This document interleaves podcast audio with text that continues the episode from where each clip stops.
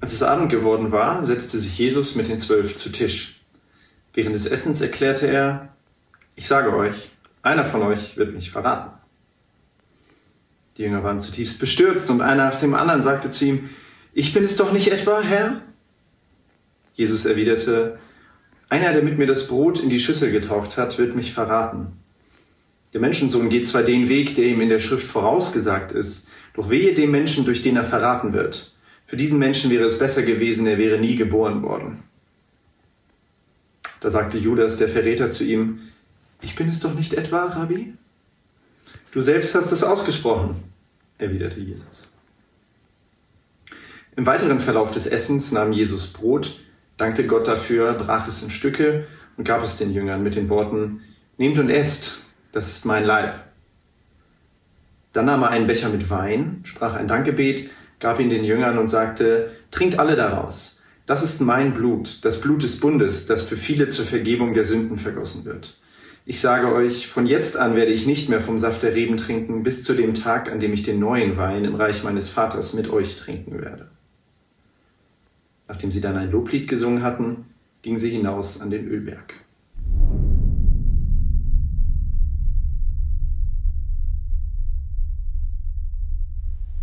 Hallo auch von mir.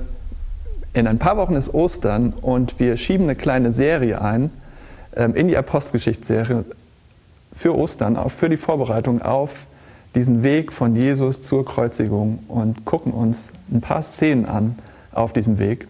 Und ihr habt es gerade gehört bei der Lesung, heute sind wir beim Abendmahl. Und das Schöne am Abendmahl ist, das Abendmahl ist ein Essen. Und Essen ist was Gutes. Ja, ist was was wir genießen können. Und gerade jetzt in der Pandemie, während des Lockdowns, äh, mit Homeoffice, Homeschooling, Home, Home, Home, viel Eintönigkeit, wenig Highlights, ist für manche so das Essen, habe ich so in Gesprächen rausgehört, so das Highlight des Tages. Ja, was Gutes zu essen und das zu genießen.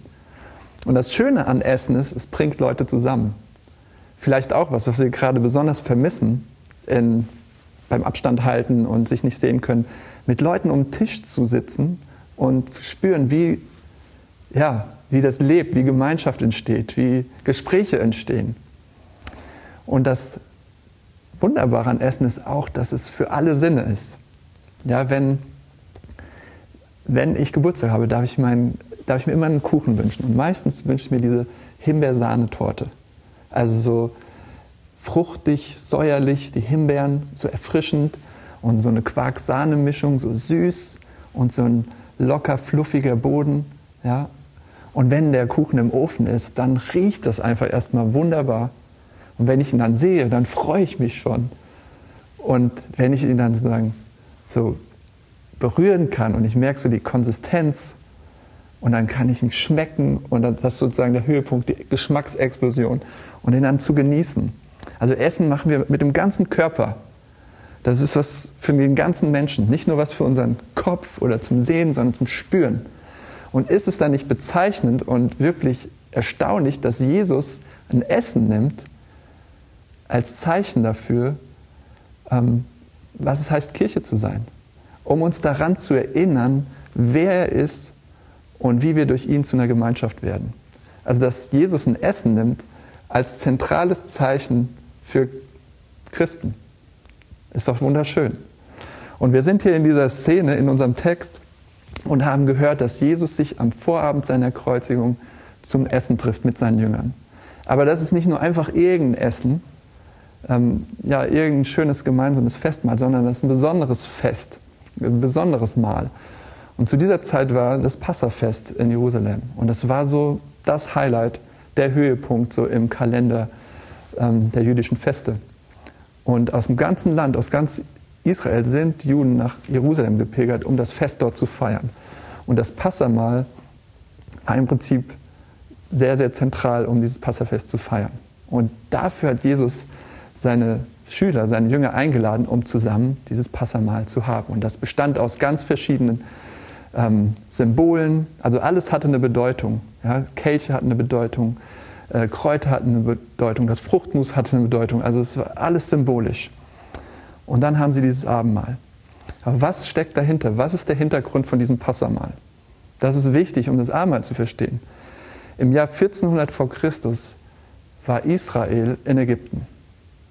Und die waren da nicht mehr frei und einfach so, sondern die waren da als Sklaven. Die waren Gefangene des Pharaos und haben geschuftet, haben für ihn prächtige Bauten gebaut. Ja? Und ähm, Mose hatte diesen Auftrag bekommen, Israel aus dieser Gefangenschaft zu führen und zu befreien, aus Ägypten zu führen in die Freiheit. Und am Abend, bevor sie in die Freiheit entlassen wurden, ist was Verrücktes, Schreckliches, sehr Merkwürdiges passiert. Gott hat gesagt, ich werde durch dieses Land gehen, durch Ägypten. Und in jedem Haus, egal wer dort wohnt, Ägypter, Israeliten oder wer auch immer, in jedem Haus wird der erstgeborene Sohn sterben. Aber er hat auch zu Mose gesagt, jede Familie soll ein Lamm nehmen und ein einjähriges, fehlerloses Lamm und dieses Lamm schlachten. Und sie sollen das Blut von diesem Lamm nehmen und an den Türpfosten verteilen. Und an jeder Tür, an der dieses Blut klebt, an der dieses Blut ist, sagt Gott, werde ich vorübergehen und es wird niemand in diesem Haus sterben. Und das heißt, damals in dieser Nacht, in dieser merkwürdigen, schrecklichen Nacht, in jedem Haus des Volkes Israel konnte der erstgeborene Sohn sagen, dieses Lamm ist an meiner Stelle gestorben. Der Tod dieses Lammes hat mich vor diesem sicheren Tod bewahrt und mir das Leben geschenkt. Und nach dieser schrecklichen Nacht ließ der Pharao das Volk Israel endlich ziehen und sie waren frei. Und das war diese größte Befreiung, die das Volk Israel jemals erlebt hat. Die größte Erlösung, die sie immer wieder gefeiert haben, an die sie sich immer wieder erinnert haben mit diesem Passafest. Und ähm, weil es dieses wichtigste Fest war, waren zu der Zeit alle Juden nach Jerusalem gepilgert, um das zu feiern. Es war keine Frage, dass Jesus das mit seinen Jüngern auch feiert. Diese Befreiung aus der Gefangenschaft jetzt durch ein Essen, durch ein Festmahl. Also das ist der Anlass, warum Jesus und seine Jünger sich treffen zum Essen. Es geht um die Geschichte einer großen Befreiung. Aber Jesus macht jetzt was Merkwürdiges. Er erzählt diese Geschichte neu. Er deutet sie neu. Er kreiert im Prinzip eine neue Version. Und das ist un unfassbar, weil es wurde Jahr für Jahr dieses Passafest gefeiert. Und jetzt kommt Jesus und erzählt diese Geschichte neu. Und er sagt wirklich seltsame Dinge, die nicht nur für seine Schüler wirklich verwirrend waren oder für die Leute damals, sondern für uns verwirrend klingen. Er sagt sowas wie, dieses Brot steht für meinen Körper.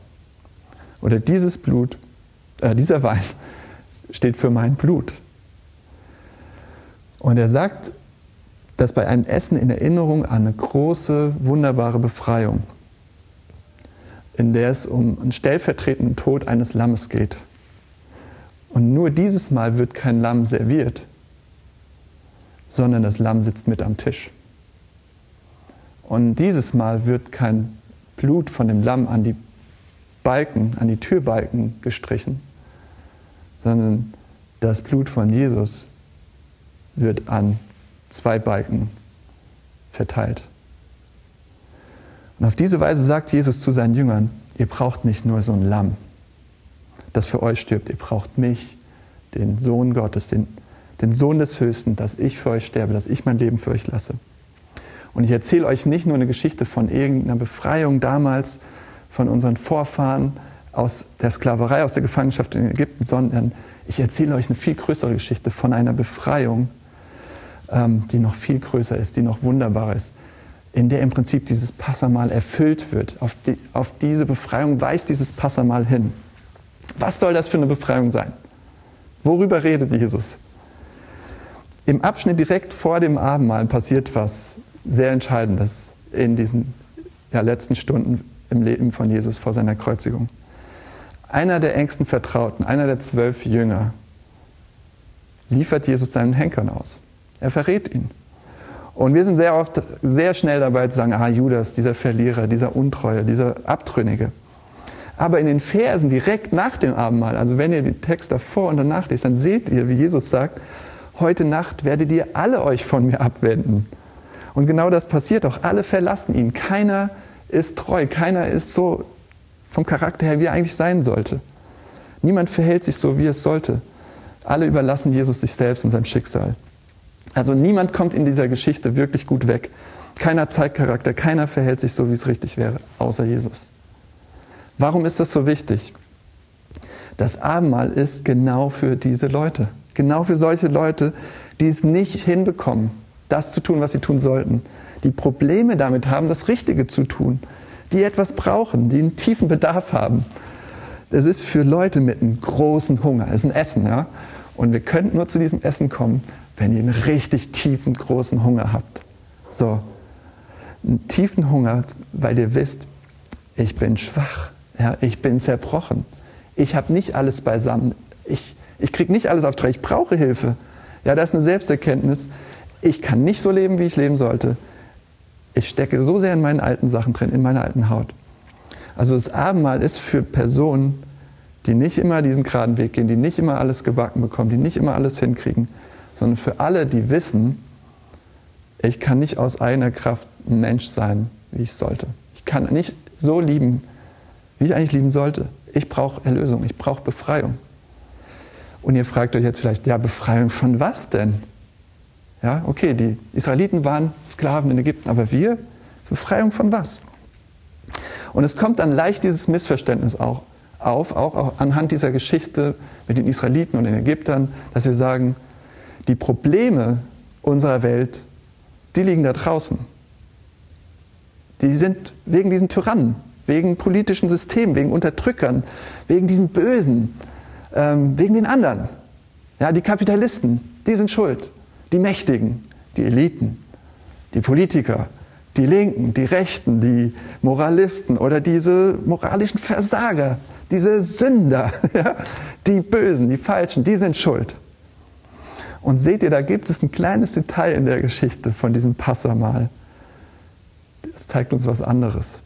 Es waren nicht nur die erstgeborenen Söhne der Ägypter, es waren alle erstgeborenen Söhne in Todesgefahr, dem Tod ausgeliefert. Nicht nur die Unterdrücker und die Feinde und die Schlimmen, sondern auch das auserwählte Volk Gottes, die Guten in der Geschichte, die Armen, Unterdrückten, Schwachen, die genauso. Und das zeigt eine Sache sehr deutlich.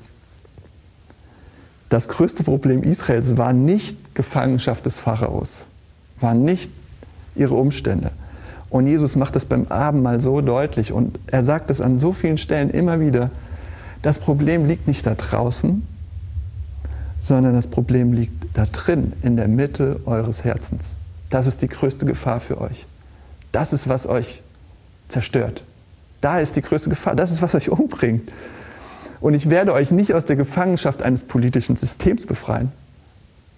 Er hat er zumindest nicht gemacht damals. Er hat sie nicht von der römischen Besatzung befreit, sondern ich werde euch aus der Gefangenschaft eurer Herzen befreien, in euch drin, von dieser zerstörerischen Dynamik, die euch im Griff hat und zu Sklaven macht und antreibt und euch zerstört und Menschen um euch herum zerstört. Was ist das? Was hat uns da so fest im Griff? Was soll das sein? Ich erzähle euch eine Geschichte, ein Beispiel dafür, um das zu veranschaulichen. Ich war mit meinen Jungs Schlitten fahren. Und es war ein schöner Tag im Volkspark. Äh, der Schnee lag, die Sonne schien, blauer Himmel. Und es war richtig schön. Und ich dachte, oh, jetzt noch zusammen Kuchen. Ja, wir sind wieder beim Essen. Kuchen. Wie schön, dann zusammen nach Hause Kaffee trinken, Kuchen essen. Das Bauernhaus hat einen schönen Außenverkauf.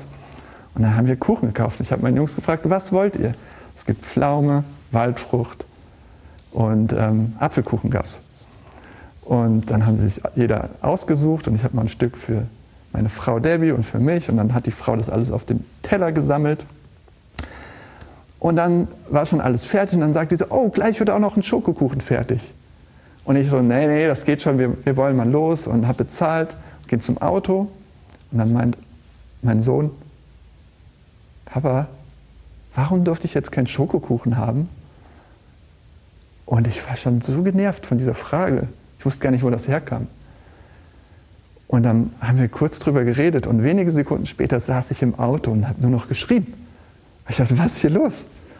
Äh, und habe ihn zusammengefaltet verbal und ihn einfach gesagt, er soll seine Klappe halten und mich in Ruhe lassen. Und Das war wie so auf dem Knopfdruck bin ich ex explodiert. Und ähm, ihr kennt ihr das, wenn ihr in so einer Situation seid und ihr, wenn ihr euch aus der Vogelperspektive seht und sagt, was ist da los mit mir? Was geht da mit mir vor?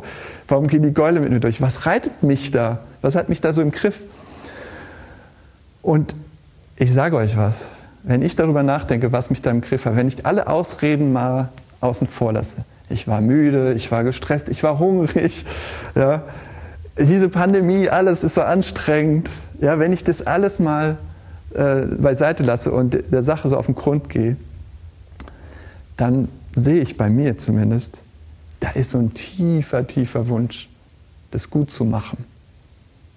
Und zu sagen, hey, ich habe alles gemacht, Jungs.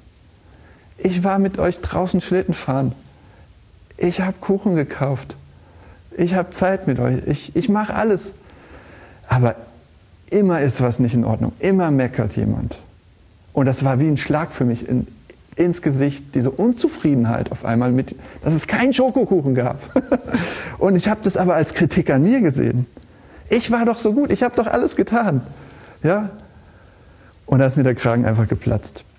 Und dieser tiefe Wunsch hatte mich im Griff und kontrolliert, dass ich es doch so gut gemacht habe, dass ich es doch alles in Ordnung, also ich muss es doch schaffen, dass meine Familie ein glückseliger Ort ist, wenn ich das so gut alles mache. Dann müssen doch alle zufrieden sein. Und wenn sie es nicht sind, dann habe ich versagt. Also habe ich diese Unzufriedenheit, hat mir im Prinzip meine Illusion zerstört. Seht ihr das? Ich bin im Griff von diesem übermäßigen Wunsch, dass ich alles richtig mache, dass alle glücklich sind, dass alle zufrieden sind. Und das soll mir einen Wert geben, das soll mir Identität geben. Und ich habe geglaubt, ich bin nur jemand, ich bin nur wertvoll, wenn ich das schaffe, wenn ich das hinkriege.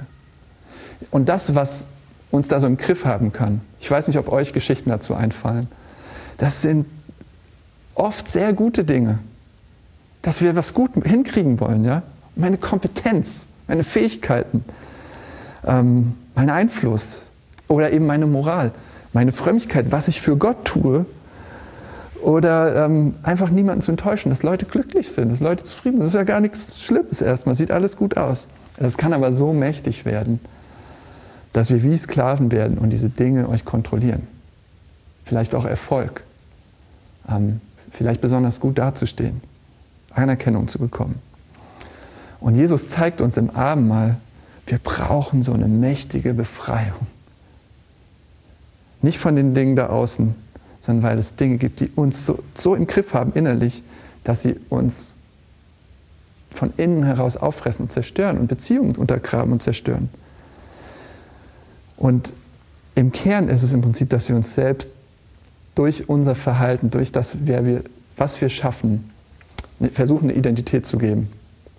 Ganz unabhängig, was Gott über uns sagt oder Gott über uns denkt. Und die Bibel sagt, das ist genau Sünde. Also das ist, das ist unser Herzensproblem. Es untergräbt Beziehung, Vertrauen zueinander, aber eben auch im Kern vor allem zu Gott. Es ist ein Vertrauensproblem, ein Bruch, ein Beziehungsbruch. Und Jesus sagt jetzt, genau das alles nehme ich mit ans Kreuz. Diese ganze Zerbrochenheit, diese Sünde, dieses Kaputte, Dafür lasse ich mich zerbrechen, um euch davon zu befreien, um euch davon zu erlösen, damit da was heil wird. Also wie könnt ihr das herausfinden, was euch da im Griff hat? Schaut an, was euch übermäßig emotional macht. Zornig oder ängstlich oder vielleicht übermäßig besorgt. Und habt den Mut hinzuschauen, auch wenn das unangenehm ist. Auch wenn das sich blöd anfühlt, auch wenn es hässlich vielleicht ist. Und geht dem nach, warum das so ist. Und lasst euch nicht von irgendwelchen Entschuldigungen, oberflächlichen Erklärungen ablenken, sondern geht dem auf den Grund. Und fragt Gott direkt und fragt Freunde, was hat mich da so geritten? Ja? Was hat mich da so im Griff? Ich verstehe mich selbst nicht. Was bewegt mich dazu, so zu reagieren? Was will ich dadurch bekommen oder was will ich vermeiden? Jesus setzt das Abendmahl ein, weil er sagt, ich will euch eine Befreiung bringen, die noch viel großartiger ist als damals diese Befreiung von Israel aus Ägypten. Nicht von der gefährlichen Macht da draußen, sondern von der gefährlichen Macht da drin.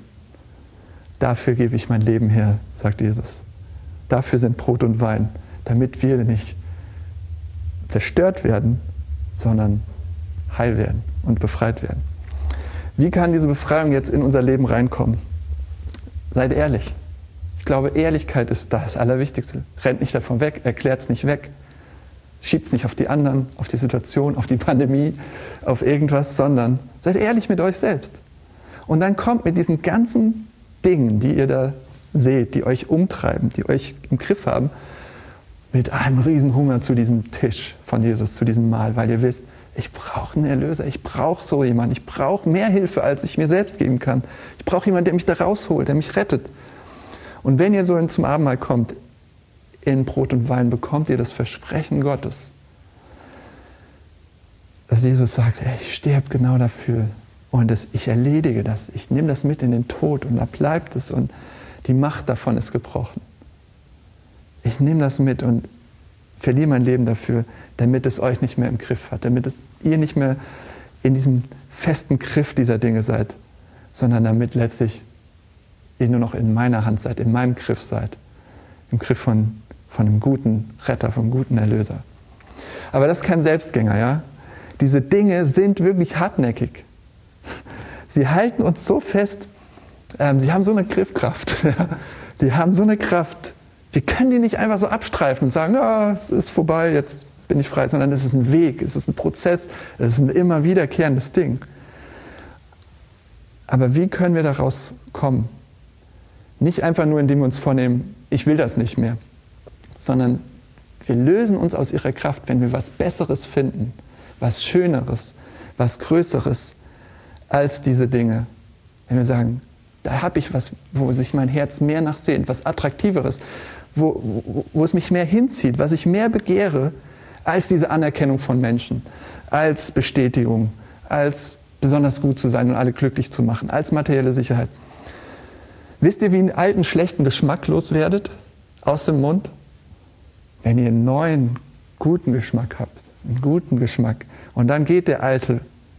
Und das Abendmahl hilft euch, was zu schmecken, was so anders ist, als diese Dinge, die euch im Griff haben als so anders ist, so dieser Geschmack, nur daraus zu leben, was ihr leisten könnt oder wo ihr versagt habt, nur auf euch selbst geworfen zu sein. Im Abendmahl kriegt ihr den Geschmack von Gnade, daraus zu leben, was Gott über euch sagt, was Jesus für euch getan hat. Aus Annahme, allein durch das, was er getan hat, zu leben. Aus einer Liebe, die überschwänglich ist.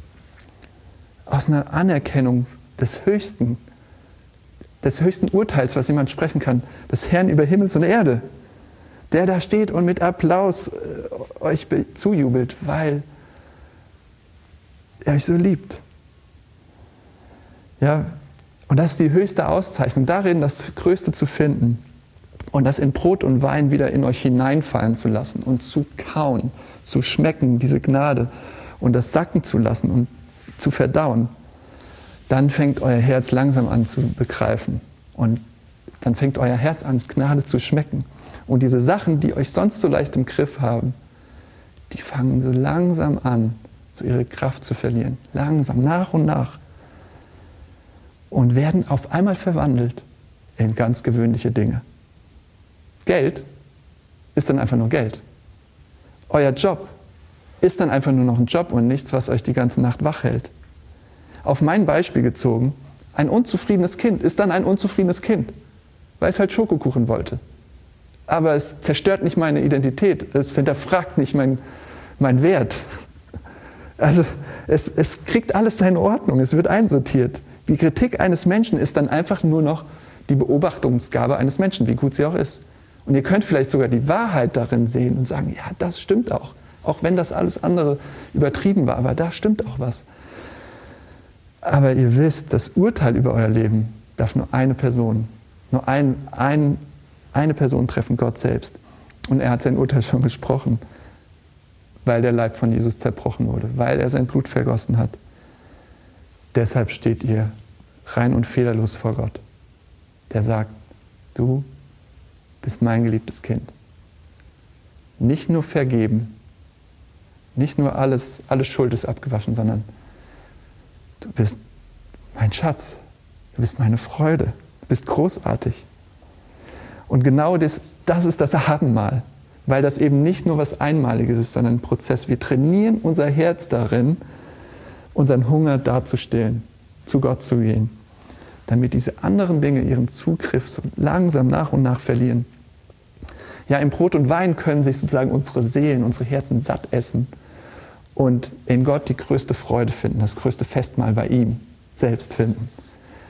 Und wenn ihr jetzt sagt, ja, das klingt alles nett, aber das kann ich echt nicht glauben, das ist ja verrückt, dann bitte ich euch einfach nur um eine Sache. Prüft für euch nach, ob ihr wirklich so frei und unabhängig seid, wie wir das gerne in unserer Kultur uns immer erzählen.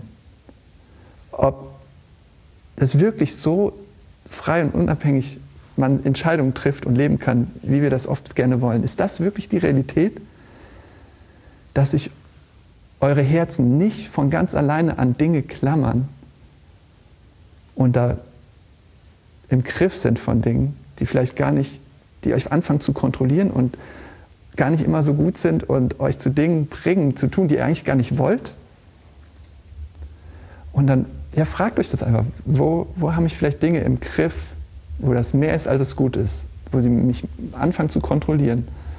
Und wie könnte man davon freikommen? Oder hänge ich da so richtig tief drin? Oder gibt es vielleicht einen Weg raus? Hat das vielleicht mit dieser Geschichte zu tun vom Abendmahl, von diesem Passamal? Und wenn ihr Christen seid, egal wie lange, Jesus wusste das, ihr braucht das Abendmahl. Ich brauche das Abendmahl. Äh, ihr braucht das Ständige, äh, immer wieder dahin zu gehen. Und ne, macht das doch einmal mal, feiert das Abendmahl zu Hause. Wenn wir es gerade in der Kirche nicht können, feiert es zu Hause. Im kleinsten Kreis oder einfach nur zu zweit. Und nehmt euch einen ganzen Abend Zeit und erzählt euch, was euch da so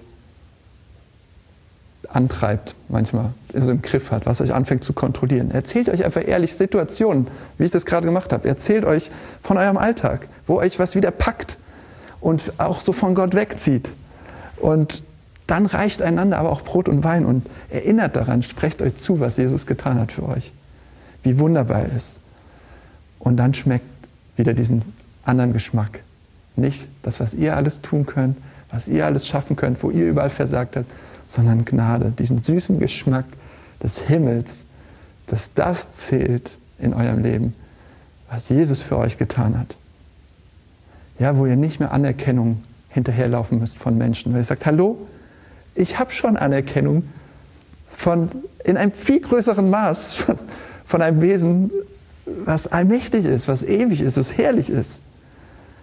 Und wenn ihr dann Brot und Wein schmeckt und seht, wie Jesus euch nicht nur Vergebung gibt und sagt, ja, du bist okay, sondern sein perfektes Leben gibt, ähm, die, die Freude des Vaters, die Anerkennung des Vaters, seine Gerechtigkeit, dass ihr nicht nur so gerade okay seid, sondern Ihr seid Heilige, ihr seid Freunde Gottes, ihr seid Bürger des Himmels.